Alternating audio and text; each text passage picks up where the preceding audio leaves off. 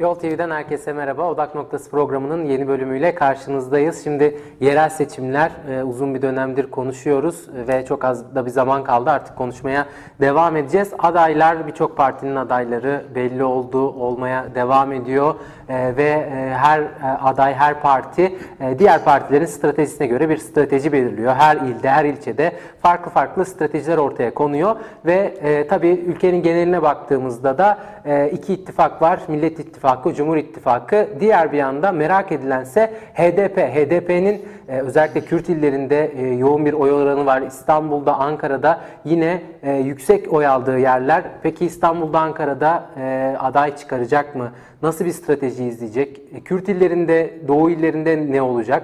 Bütün bunları merak ediyoruz.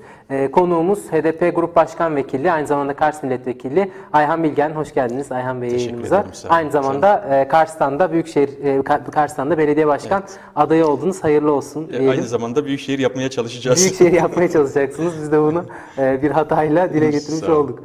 E, evet şimdi öncelikle genel seçim ortamını konuşalım. HDP tabii e, hani sansürlerle de birlikte e, çok konuşulur e, olmaktan çıkıyor genel olarak ama e, bir kutuplaşmış bir ülke var ve e, ülke şu anda e, bir e, ittifaklarla e, seçime gidiyor. Bu ittifakların dışında kalan bir HDP var. E, kutuplaşma çok e, yoğun biçimde artmış durumda. Ekonomik kriz var. E, ciddi bir e, karışıklık içinde yerel seçimlere gidiyoruz. E, nasıl görüyorsunuz şu anda ülkedeki genel durum? Bunu soralım sonra il ilde konuşacağız.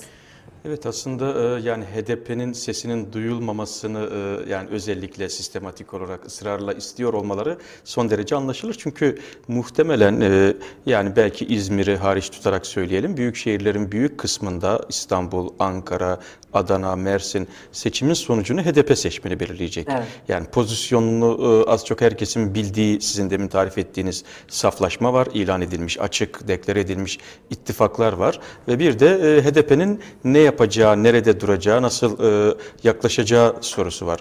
Yani bizim açımızdan tabii ki e, bunu en başında ilan etmiştik. E, yani demokratik değişimin önünü açmak e, büyük şehirler için e, yani temel ilkemiz. Yani zaten daha önce kayyumla gasp edilmiş iradeyi yeniden e, daha güçlü biçimde ortaya çıkartmak elbette ki e, yani o şehirler için esas ama Batı'da e, yani bu seçimi aslında yeni sistemin hani onlar test edilmesi diye tarif ediyorlar Cumhur İttifakı'nın aktörleri ama e, biz de şöyle tarif ediyoruz Türkiye'de e, yani insanların demokrasiye dair gittikçe güçlenen inançsızlığı, umutsuzluğu, güvensizliği, partilerle bir şey olmaz, seçimle bir şey olmaz, götüremeyiz, değiştiremeyiz falan gibi e, yani aslında bir yılgınlığa dönüşmüş olan tabii ki başka mücadele alanlarıyla bir önem kıyası, karşılaştırması yapmıyoruz şüphesiz. Toplumsal mücadeleler, emek hareketi, kadın hareketi, bütün e, yani medya, e, bütün bu çabalarla birlikte ama aynı zamanda sandığı da seçimi de hala değişimin bir dinamiği olabilecek bir yere taşımak gerekiyor. Bunun için de galiba e, yani HDP'nin e, kararını nasıl, e, kiminle ve neyi gözeterek alacağı son derece belirleyici olacak. Biz yani aday profilleriyle ilgili doğrusu kaygılıyız. yani muhtemelen size de e, yansıyan, sizin izleyicinizin de yani aynı hassasiyetle, aynı duyarlılıkla hissettiği bir psikolojik aslında hani iyi yönetilmeyen süreç var. En, az- en azından böyle ifade etmiş olalım. Yani burada e, aslında yani beklenti ile e, şu ana kadarki sergilenen performansa baktığınızda, profillere baktığınızda e, yani insanların karamsarlığını daha derinleştirecek, umutsuzluğunu e, yani daha e, pekiştirecek bir fotoğraf var. Ama bu e, tabii ki bizim hani ideal e, fotoğrafımız e, olmasa da e, yani stratejimizden kopmamak konusunda biz ısrarlıyız. E, yani her şeye rağmen e, yani bugün gelinen noktada bir e, mesaj vermek, bir biçimde e, toplumda e, işte demokratik e, tepkinin, demokratik e, kararlılığın hissedilmesini sağlamak konusunda biz e, hala ısrarlıyız. E, bunu sonuna kadar zorlayacağız. Peki bu e, şimdi stratejimizden kopmamak dediniz. Bu neye bağlı? Örneğin e, İstanbul'da Ekrem İmamoğlu, Ankara'da Mansur Yavaş. Bu kişilerin veya bunları destekleyen partilerin söylemlerine bağlı olarak mı karar vereceksiniz? Hala bir e, görüşme oldu mu? Resmi görüşmeler oldu mu? Ya da E, bilinmeyen görüşmeler yapılıyor mu e, basın Şimdi tabii tarafından? bu vakitten sonra artık yani adaylar belirlenip ilan edildikten sonra galiba e, yani adaylar üzerinden adayların söylemleri, adayların ilişkileri, belki meclis üyesi profilleri, e, kampanya e, tarzları, dilleri bunun üzerinden artık gelişir. Yani burada bundan sonrasında yani oturup hani partilerin resmi bir fotoğraf vermesinin çok anlamı da e, çok önemi de kalmadı artık. Yani bu, bu resime rağmen, bu tabloya rağmen, bu tercihlere rağmen ne yapabiliriz'i konuşmak zorundayız. Yani biz de e, çok daha kapsayıcı, kucaklayıcı isimler ya da işte en azından ilk verilen mesajlar olabileceğini düşünüyorduk E, ve e, bu anlamda yani birçok çevrede olduğu gibi bizim seçmen kitlemizde de bir kaygıyla hayal kırıklığı birlikte ne yazık ki var. Ama yani bu hani bizim istediğimiz düzeyde değil diye yani küsüp kenara çekileceğimiz bir süreç değil. Her şeye rağmen hatta belki adaylara rağmen belki onları gösteren partilere rağmen e, yani Türkiye'de e, barışı, demokrasiyi inşa etmek için seçimi nasıl e, bir vesile kılabiliriz? Bence buna odaklanmak gerekiyor. Yani bütün bu negatiflikten bile adeta bir e, umut çıkartmak, bir e, ipucu yakalamak ve oradan ilerlemek gibi bir zorunluluğumuz var. E, Yani bundan sonra bu hani bence mümkün her şeye rağmen. Yani Türkiye'de e, seçmen davranışı üzerinden hani e, tarif edecek olursak yani evet gittikçe kararsız seçmen e, artıyor. Bu şüphesiz memnuniyetsizlikle ilgili partilerle seçmenler arasındaki makasın açılmış olmasıyla ilgili bir şey E, ya da aday profilleriyle e, işte yurttaş arasındaki e, beklentinin e, yeterince örtüşmüyor olmasıyla ilgili bir şey ama buna rağmen şöyle bir şey de var. E, Yani birçok saha araştırması gösteriyor ki aslında e, seçmenin hani kararsız olanı e, muhtemelen son haftalara bakacak. Yani son düzlükteki e, hani kim göğüslüyor ve ne diyor, ne kadar işte yeni bir şey, alternatif bir şey ortaya koyabilecek oraya bakacak ama oraya kadarki kısımda e, galiba partiler e, aslında rakip partilerle yarışmayacak. Partiler kendileriyle yarışacaklar. Yani kendi seçmenlerini motive etmek, kendi seçmenlerini kararlı biçimde sandığa götürmek. E, yani katılımı yükseltmekle ilgili bir yarış verecekler. Yoksa hani şöyle bir geçişkenlik çok yüksek düzeyde gözükmüyor. Yani işte e, AKP'den CHP'ye, işte CHP'den AKP'ye falan yani bu bu çok e, küçük rakamlar e, olacak gibi gözüküyor. Daha çok AKP'li seçmen ne kadar işte adayının partisinin arkasında duracak, sandığa gidecek, oy verecek ya da işte yani bir şey değişmiyor, düzelmiyor, işte AKP kötüye gidiyor umutsuzluğuyla gitmeme eğilimi mi sergileyecek? Aynı şey muhalefet e, için de geçerli. E, Dolayısıyla biraz hani partilerin kendileriyle yarışması aslında partilerin ne kadar demokratik olduğu, ne kadar katılımcı karar süreçleri işlettiği, ne kadar e, yani ulaşmak istedikleri kitleye uygun bir siyaset ürettikleriyle ilgili bir yarış olacak demektir. Evet şimdi e, İstanbul ve Ankara üzerinden devam edecek olursak iki gün önceydi yanılmıyorsam çarşamba günü Saruhan Oluç e, dedi ki işte İstanbul ve Ankara soruldu kendisine. Önümüzdeki e, iki gün içinde belirleyeceğiz dedi. İki gün geçti hala belli olmadı sanıyorum. E, yani şunu anlamaya çalışıyoruz aslında kamuoyu da merak ediyor. İstanbul ve Ankara'da aday çıkarmanız muhtemel mi yoksa e, çıkarmamanız mı daha muhtemel? Burada e, bir ağırlık var mı parti içinde kazanılan? Ya e, çıkartmamız daha muhtemel gözüküyor ama e, nasıl adaylar e, olması daha hani doğru yerinde galiba tartışma böyle e, daha çok seyredecek. Yani tabii ki çıkartmayın diyen bir eğilim de var, beklenti de var. E, yani hayır işte bu yarışta bizim yerimiz yok. Yani çıkartalım ve bütün gücümüzle yüklenelim diyenler de var. Daha e, farklı ara renk tonlar var. Yani siyah ve beyaz dışında çıkartalım ama böyle çıkartalım e, hani diyenler var. E, dolayısıyla da Aday profili açısından. yani evet aday profili açısından hani çıkartalım ama bu profilde e, çıkartalım diyenler var. E, ya da işte çıkartmayalımı nasıl sunalım konusunda da tartışma var. Yani e, işte yani öylesine çıkartmayalım işte hani herkesi seçmeni serbest bırakalım diyen bir e, eğilim de var. Yani bu tamamen sokaktan gelen talep parti kurullarına yansıyan parti örgütlerinden gelen talep anlamında e, tarif ediyorum, tasnif ediyorum bunu. E, Hayır ilan ederek çıkartmayalım. Yani açıkça diyelim ki işte biz serbest bırakıyoruz ya da filanca aday lehine aday göstermiyoruz diyelim dile diyen eğilimler var. Yani bütün bu seçeneklerin her birisinin artıları var, eksileri var, riskleri var, avantajları var. E, yani son meyakamızda e, Serhan Bey'in ifade ettiği haklıydı. Yani partinin toplantısında ilk saatlerde e, bitirme e, yani ifade ettiği süre içerisinde bitirme eğilimi vardı ama e, yani bunu tartışmanın henüz tüketilmemesi dolayısıyla belki çok uzun değil ama e, bir süre daha e, tartışma ihtiyacı olduğu e, yansıdı. Çünkü yani birazcık hani bu sürecin hassasiyeti kararda ortaklaşmayı, uzlaşmayı zorunlu kılıyor. Yani şöyle bir tablo ortaya çıkarsa biz bunu önemseriz.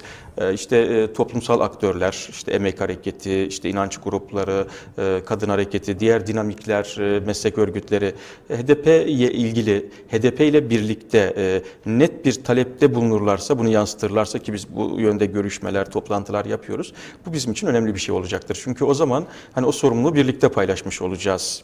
Biz HDP olarak sadece HDP'yi düşünerek, sadece HDP'nin işte e, oyunu, geleceğini düşünerek değil, ülkeyi düşünerek bir karar vermek istiyoruz. Ülkenin geleceğine dair e, yani aynı kaygıları taşıdığımız örgütlerle, yapılarla, hareketlerle birlikte bunu netleştirelim istiyoruz. Dolayısıyla da onlar hani bu konuda ne kadar hızlı netleşirse galiba biz de o kadar kolay e, ve rahat karar alma imkanı bulacağız. Evet peki e, buradan e, şuraya geçelim. Şimdi Ekrem İmamoğlu'nun adaylığını e, konuşalım biraz.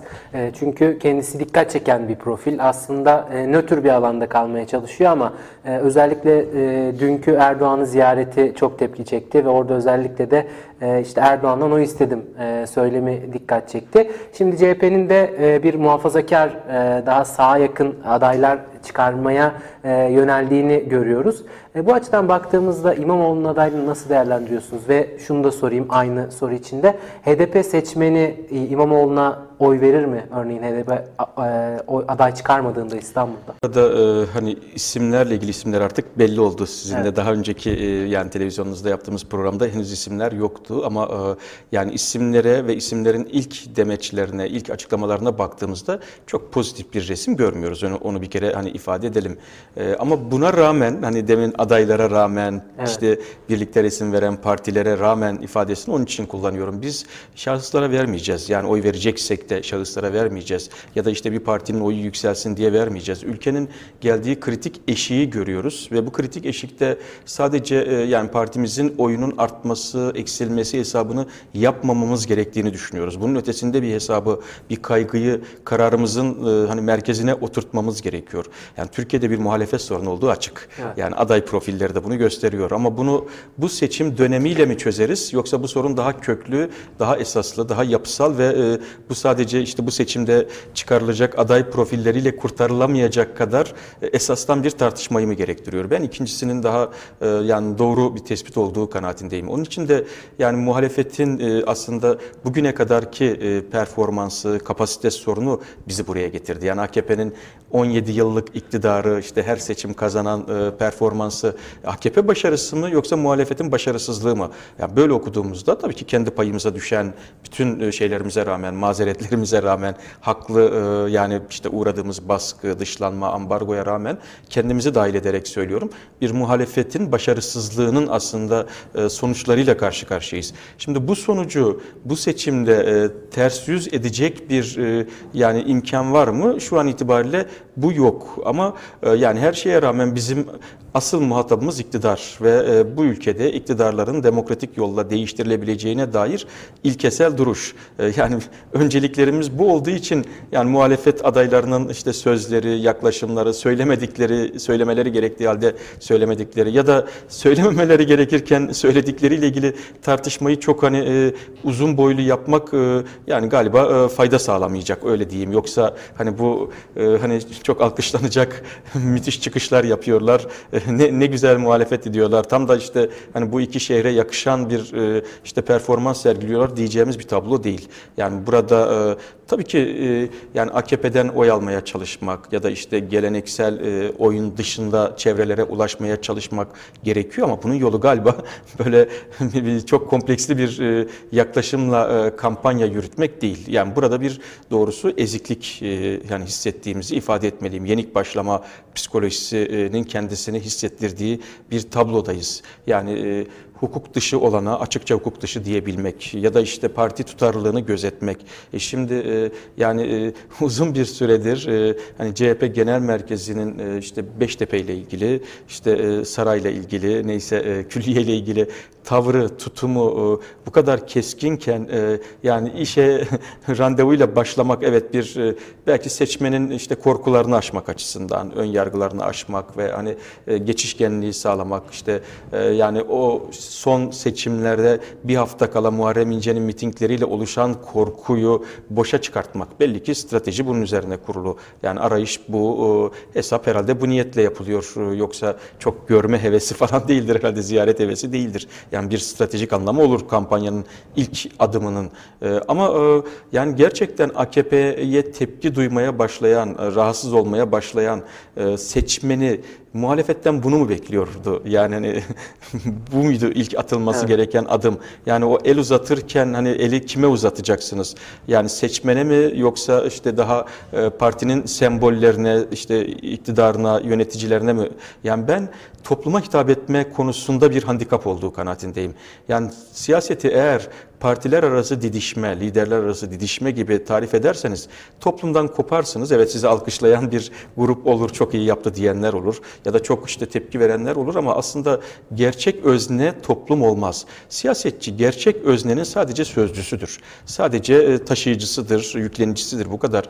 Yani burada siyasetin asıl öznesi haline toplumu getirme konusunda ciddi bir zaaf yaşıyoruz.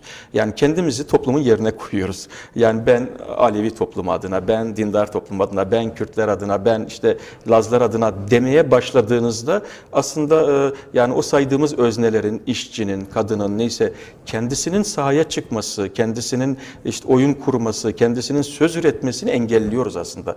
Bloke ediyoruz. Bu temsili demokrasinin handikapı. Yani bunu hani bir kere baştan kabul etmek ve başka bir demokrasi, daha katılımcı, daha kaliteli, daha doğrudan, daha radikal, yani daha öznenin kendisinin yani önünü açtığımız, ona yardımcı olduğumuz, kolaylaştırıcı olduğumuz, onu cesaretlendirdiğimiz, teşvik ettiğimiz, yani düşün peşime demediğimiz eski sağ siyasetçilerin tarzıyla gelin birlikte yürüyelim, kol kola yürüyelim, omuz omuza yürüyelim dediğimiz bir siyaset tarzını inşa etmeliyiz. Çünkü burada asıl sıkıntı aslında sadece siyasetin çıktılarında değil. Yani işte e, AKP şunları şunları yaptı belediyede ya da şunları şunları yapmadı meselesi değil.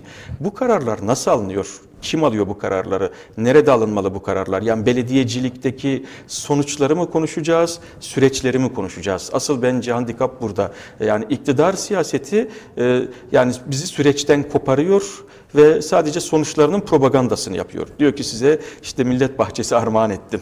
Size havaalanı, size kanal, size şu. Yani sanki mülkün sahibi o, mal onun, e, para, vergi, karar yetki, söz onda o bize lütfediyor ve yapıyor. Şimdi muhalefetin de dönüp hayır işte ben de size bunu vaat ediyorum demek yerine şunu demesi lazım. Yani şehrin ihtiyacı, talebi bu ve bu ihtiyaca, talebe birlikte karar vereceğiz. E, Nasıl yapacağımızı, ne kadar yapacağımızı, nerede yapacağımızı birlikte karar vereceğiz demeyi başarmak. Yani demokrasinin geldiği kritik eşik yol ayrımı bu. Muhalefet bu anlamda iktidarın kötü bir taklidi olmamalı. Bu kadarını söyleyerek getireyim. Evet, e, aslında gayet iyi açıkladınız çünkü HDP'nin durumu açısından da yani siz aslında e, en azından şu anda söylediklerinizde çok e, hani olumlu bir tarafta durmaya çalışıyorsunuz. Hani e, iktidarın sonuçta AKP'nin e, bu e, yarıştan elenmesini sağlamaya çalışıyorsunuz ve bunun için de gereken neyse ve burada size düşen sorumluluk da çok büyük.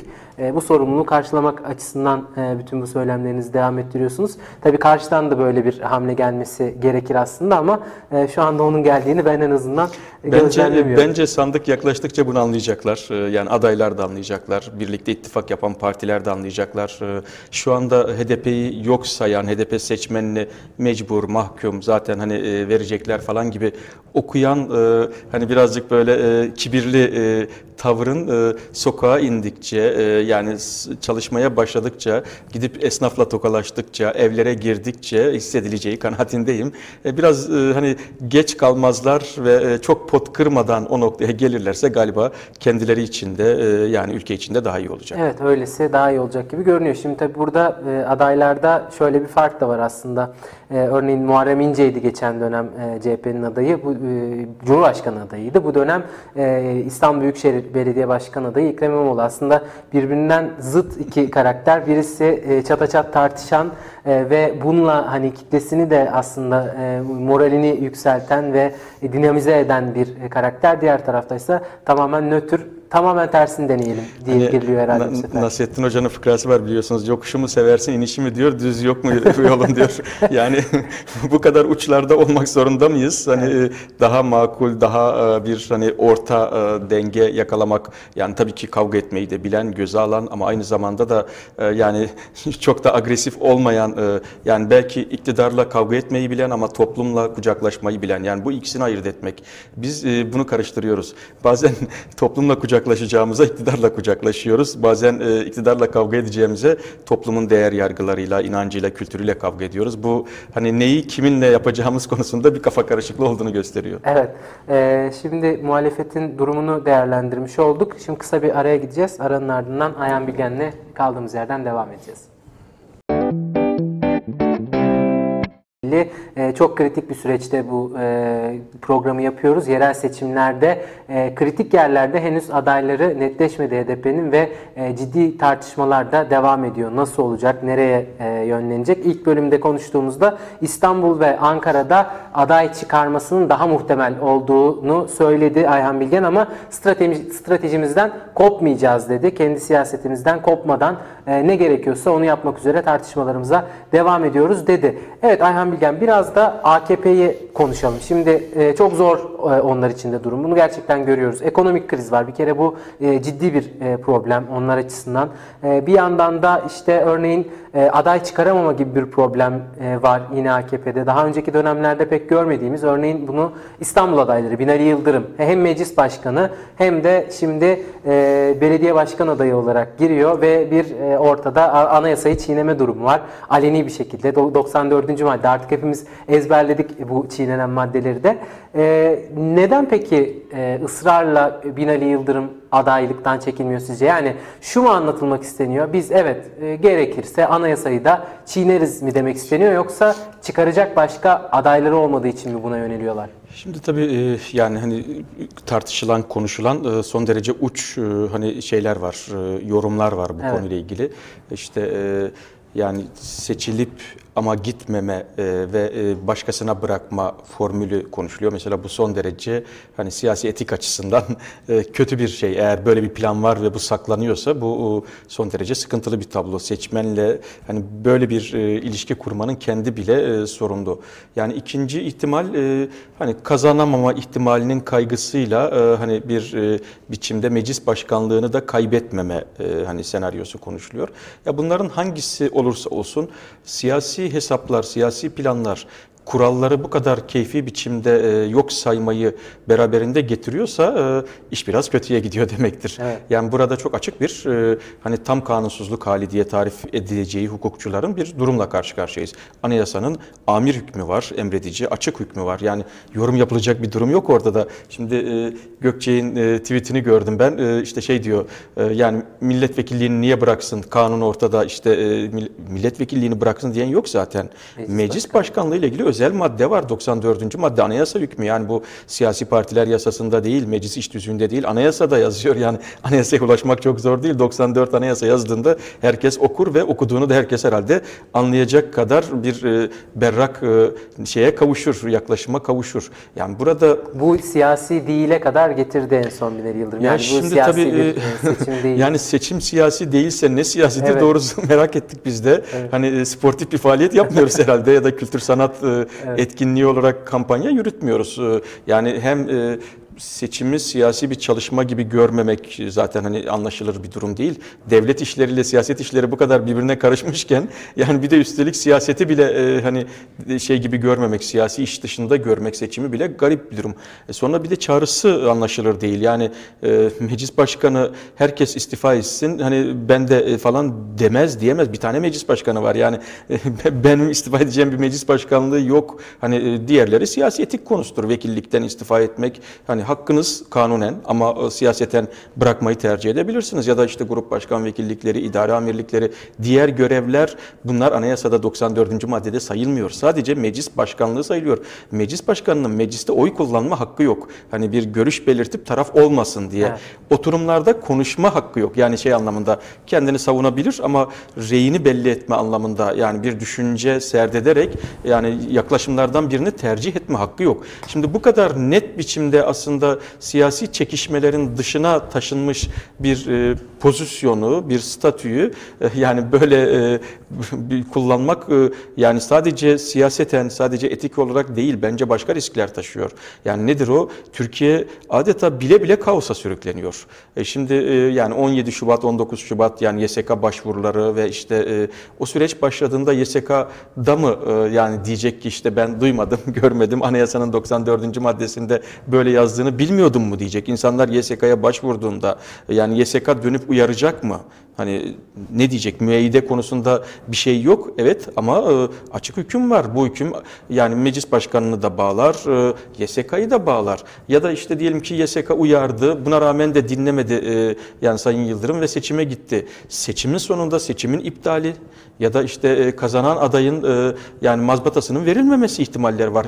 Bunu söylediğimde bazıları şöyle tepki veriyorlar. Ya bu YSK mı yapacak hani falan. Yani çok bence e, kimse bu konularda çok emin olmasın. Çok belli olmaz bu işler. Yani YSK üyelerini AKP değiştirebilirdi. Yani yine kendi kadrolarıyla canının istediğini istediği yere atıyor. Değişmemiş olmasının kendi bile bir kumpas olabilir. Yani çok komplo teorileri kurmak istemem ama yani sonuçta sizin görevini uzattığınız kişiler dönüp yarın size başka sürprizler yapabilirler. Yani burada e, asla bir hani e, darbe goygoyculuğu gibi yorumlanacak bir şey söylemek istemem ama Türkiye'de darbelerin hani e, aslında dünyada da öyledir. İki tırnak içinde meşruiyeti vardır. Hani meşruiyeti asla ahlaki meşruiyet falan hani o anlamda hukukun evrensel ilkelerindeki meşruiyetten bahsetmiyorum. Haklı gerekçe diye kendisinin sunduğu meşruiyet gibi sunduğu iki şey vardır. Birisi anayasa ihlali, öbürü de toplumsal talep. Yani işte kaos vardır, olaylar vardır, işte anarşi vardır tırnak içinde. Asker der ki işte sükuneti sağlamak üzere geldim. Hani ülke bölünüyordu, çatışma vardı 12 Eylül'de söylediği gibi. Ya da 27 Mayıs'ta olduğu gibi yani siyasi iktidar aldığı oya güvenerek, gücüne güvenerek anayasayı ihlal ediyor.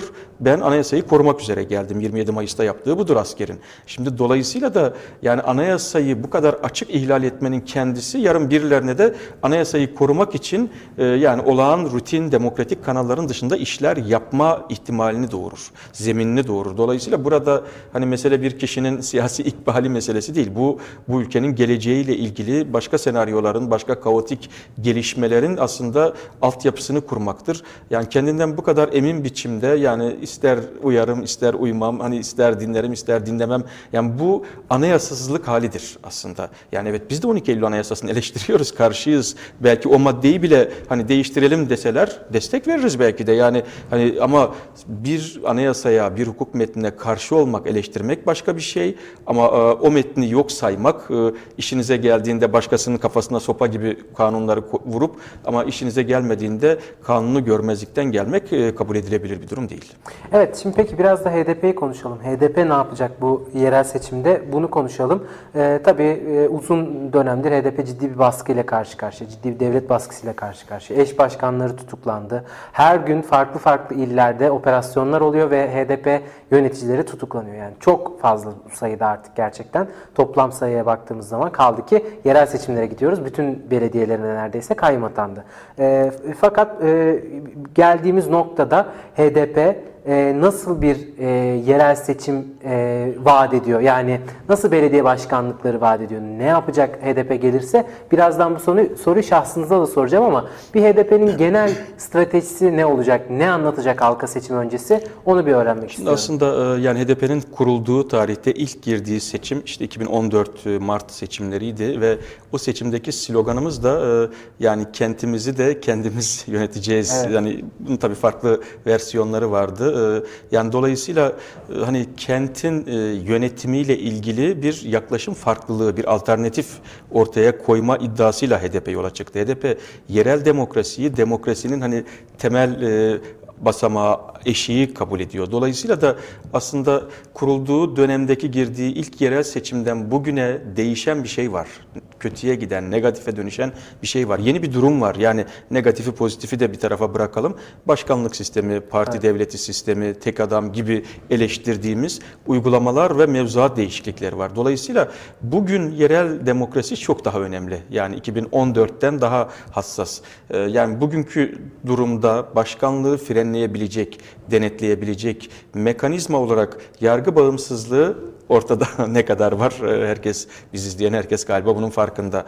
Ee, Yasama yani meclisin denetim işlevi ne kadar görüyor? İşte her gün 3 tane araştırma önergesini 3 muhalefet partisi veriyor ve iktidar partisinin vekillerinin ellerini kaldırıp indirmesiyle ya da MHP vekillerinin reddediliyor. Denetim işini yapamıyorsunuz. E Şimdi sivil toplumun e, meslek örgütlerinin nasıl bir baskı altında olduğu ortada. Medyanın ne yaşadığı ortada. Geriye son kale kaldı. O da e, yerel demokrasiyle e, seçmenin, halkın bu sistemin bir demokrasi subabının e, en azından e, yeniden hani diriltilmesi, canlandırılması ve bir denetim işlevini görmesi. Dolayısıyla yerel seçim, yerel demokrasi aslında Türkiye rejiminin, sisteminin geleceğinin aslında hani yol ayrımı gibi bir yerde duruyor. Yani biz şunu çok net biçimde söylüyoruz. Hani biz kurtarıcı başkanlar falan arayan bir parti değiliz. Elbette ki belediye eş başkanları zaten hani HDP'nin diğer partilerden farklı bir yaklaşımı kadın, erkek, temsil, katılım, karar süreçleri açısından ama yani en az bunun kadar önemli diğer boyut da HDP'nin meclisleri başkanlar kadar önemsemesidir. Yani HDP karar süreçlerinde eğer hani tek adama karşıysa ya da bir adam bir kadına da karşıysa hani e, daha fazlası daha birlikte karar vermek, ortak karar vermek gibi bir iddiadaysa meclis seçimlerini e, en az başkanlık seçimi kadar, belediye başkanlığı seçimi kadar önemsemek zorunda. E, Dolayısıyla İstanbul'da, Ankara'da, İzmir'de, Çukurova'da e, yani belediye başkan adaylarımız olacak mı, olmayacak mı, işte ne kadar nasıl olacak falan tartışmasından çok aslında bizi e, meclis üyelerimizin ne kadar sayı olarak, ne kadar nitelik olarak, ne kadar olacağı konusunda nasıl olacağı konusu daha çok heyecanlandırmalı. Yani kendi tezimiz açısından daha tutarlı olan budur ama e, belli ki yani henüz yani HDP o yaklaşımını kendi parti tabanında da Türkiye genelinde de yeterince egemen, etkin bir düzeye taşıyamamış. Evet.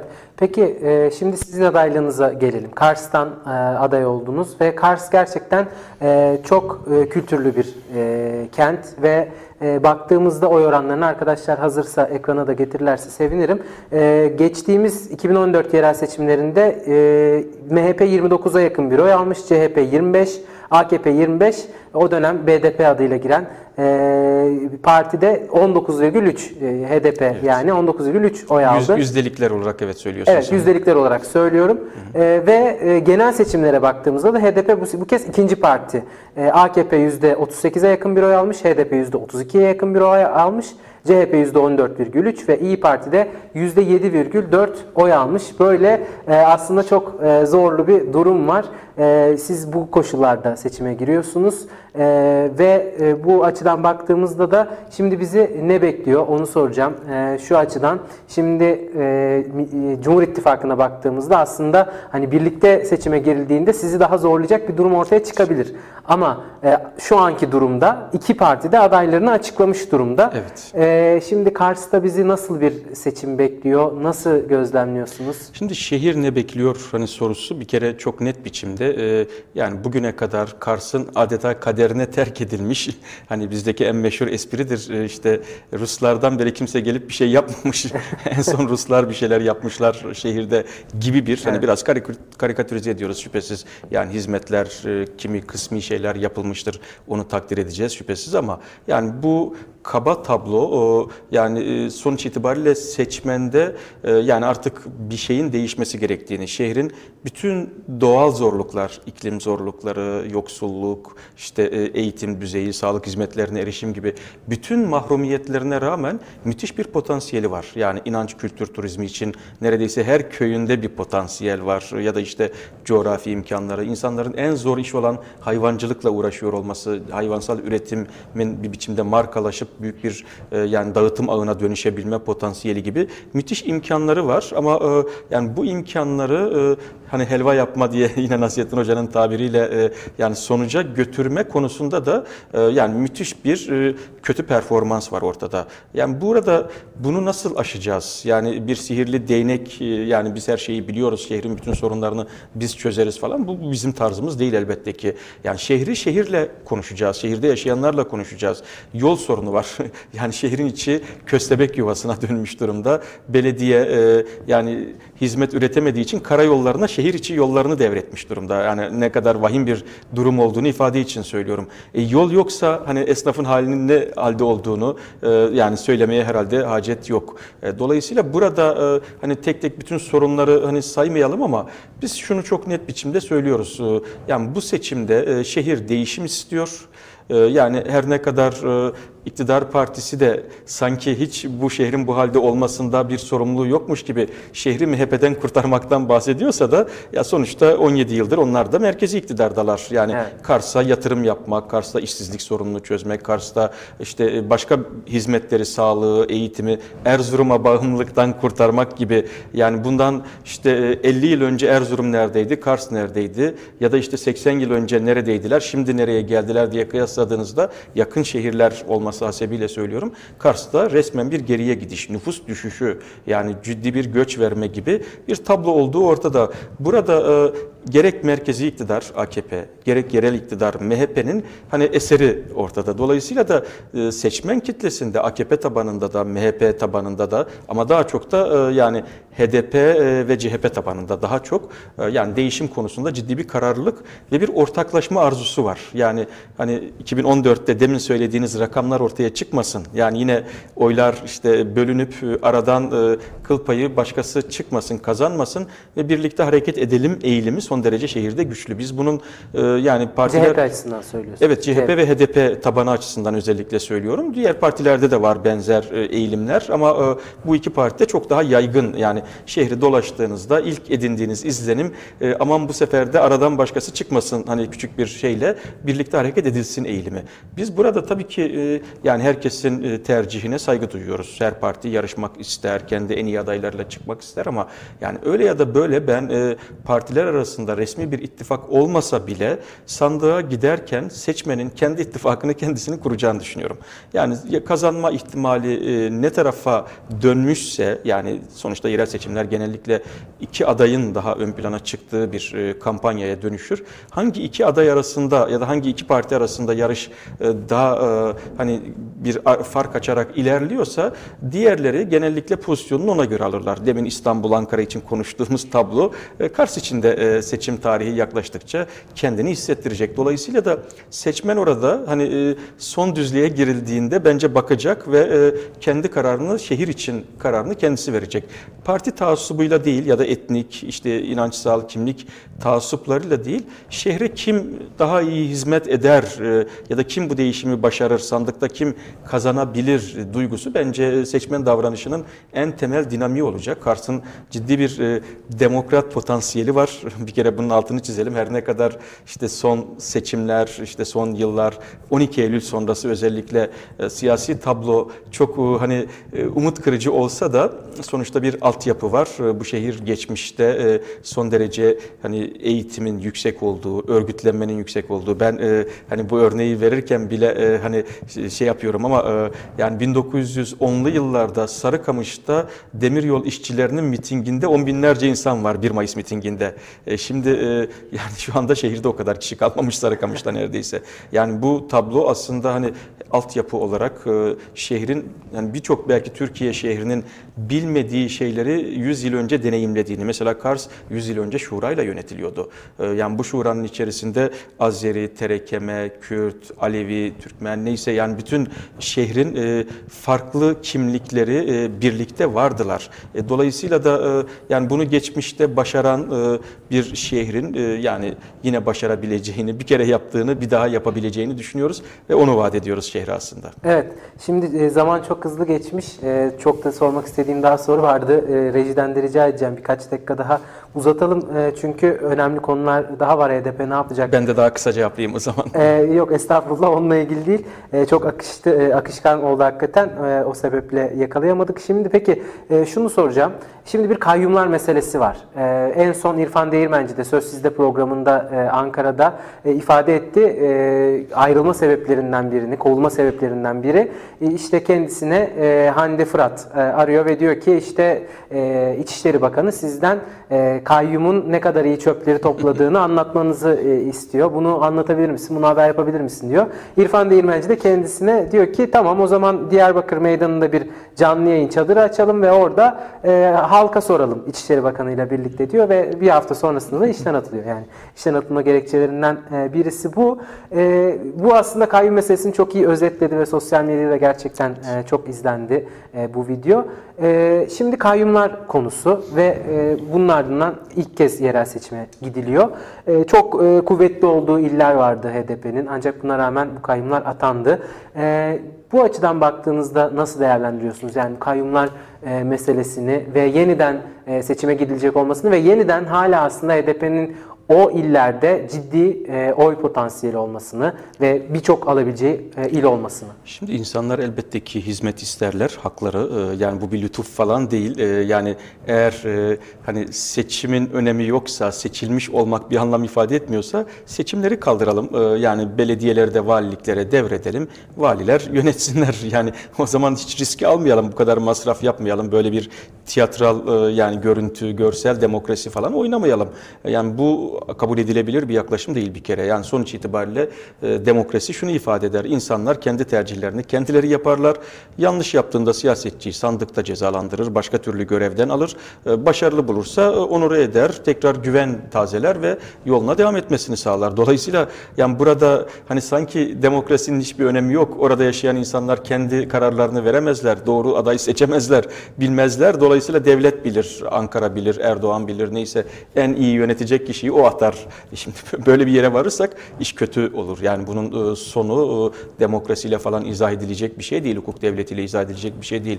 Burada kendi seçtiğine sahip çıkmak, kendi seçtiğine saygı duyulmasını beklemek, onu kabullenmek, tanımak konusunda bir e, net iradenin ortaya çıkmasını istemek oradaki seçmenin en temel hakkı. E, Yani bırakın hani böyle işte yeniden kayyum atarız falan gibi tehditle psikolojik baskı oluşturarak oy vermeyi engellemeyi yani bunun olağanüstü hal döneminin bir istisnası olduğunu artık Türkiye kabul etmeli ve o defterin kapandığını e, yani çok olağanüstü şeyler yaşandığında belediye başkanı görevden alınsa bile meclis üyelerinin kendi arasından başkanı seçeceğini yani en azından kanunun tarif ettiği sürecin olacağını deklare etmeliler. Yani bunu ilan etmeliler ama şu anda tersini yapıyorlar.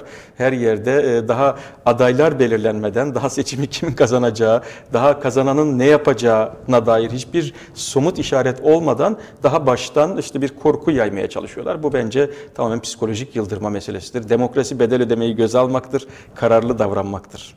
Evet, e, bir de son olarak şunu soracağım. Örneğin e, bu da konuşulabilen, konuşulan bir şey aslında. Kayyum, aslında halk orada kayyumdan memnun. Ya bu bir safsata mı? E, yoksa yani e, çünkü şu da olmuş olabilir gerçekten. Ciddi bir kaynak aktarılmıştır ve orada e, kayyum kendisine yöneltmeye çalışmıştır. Kaldı ki birçok ilde de kayyumu aday e, gösteriyor bildiğim kadarıyla AKP. E, bunun bir gerçekliği var mı? Eğer öyle inanıyorlarsa yani siz onu kastetmiyorsunuz tabii ama eğer öyle inanıyorlarsa o zaman e, yine oylarını bize versinler. E, zaten diğer adaylardansa e, kayyum daha iyi yönetir eğer bizi görevden alırlarsa bari hiç olmazsa kayyum hizmet eder eğer gerçekten öyle düşünüyorlarsa. Bu tabii ki yani ironi olsun diye söylüyorum. E, Böyle bir mantık, böyle bir kampanya e, şeyi olamaz, yaklaşımı olamaz. Yani e, bu aslında kendi adaylarına güvensizliğin deklaresidir. E, Yani adayına güvenen, partisine güvenen programıyla, e, projesiyle, vaatleriyle yarışa girer. Yani e, kayyum daha iyi hizmet ediyor e, işte demek aslında halka hakarettir. Başka bir izahı yok. Evet, çok teşekkür ediyorum Ben teşekkür değerlendirmeniz ediyorum, için. sağ olun. Çok iyi bir programdı ve HDP nasıl bir yön çizecek yerel seçimlerle ilgili, Kars ve diğer illerle ilgili, genel Türkiye geneliyle ilgili de konuşmuş olduk, değerlendirmiş olduk. Çok teşekkür ediyoruz. Bu kayyumlar meselesini de değerlendirmiş olduk. Tabii umalım ki önümüzdeki dönemde e, böyle bir demokrasi garabeti tırnak içinde e, karşımıza çıkmasın diyelim. Bugünlük bizden bu kadar. Görüşmek dileğiyle, hoşçakalın.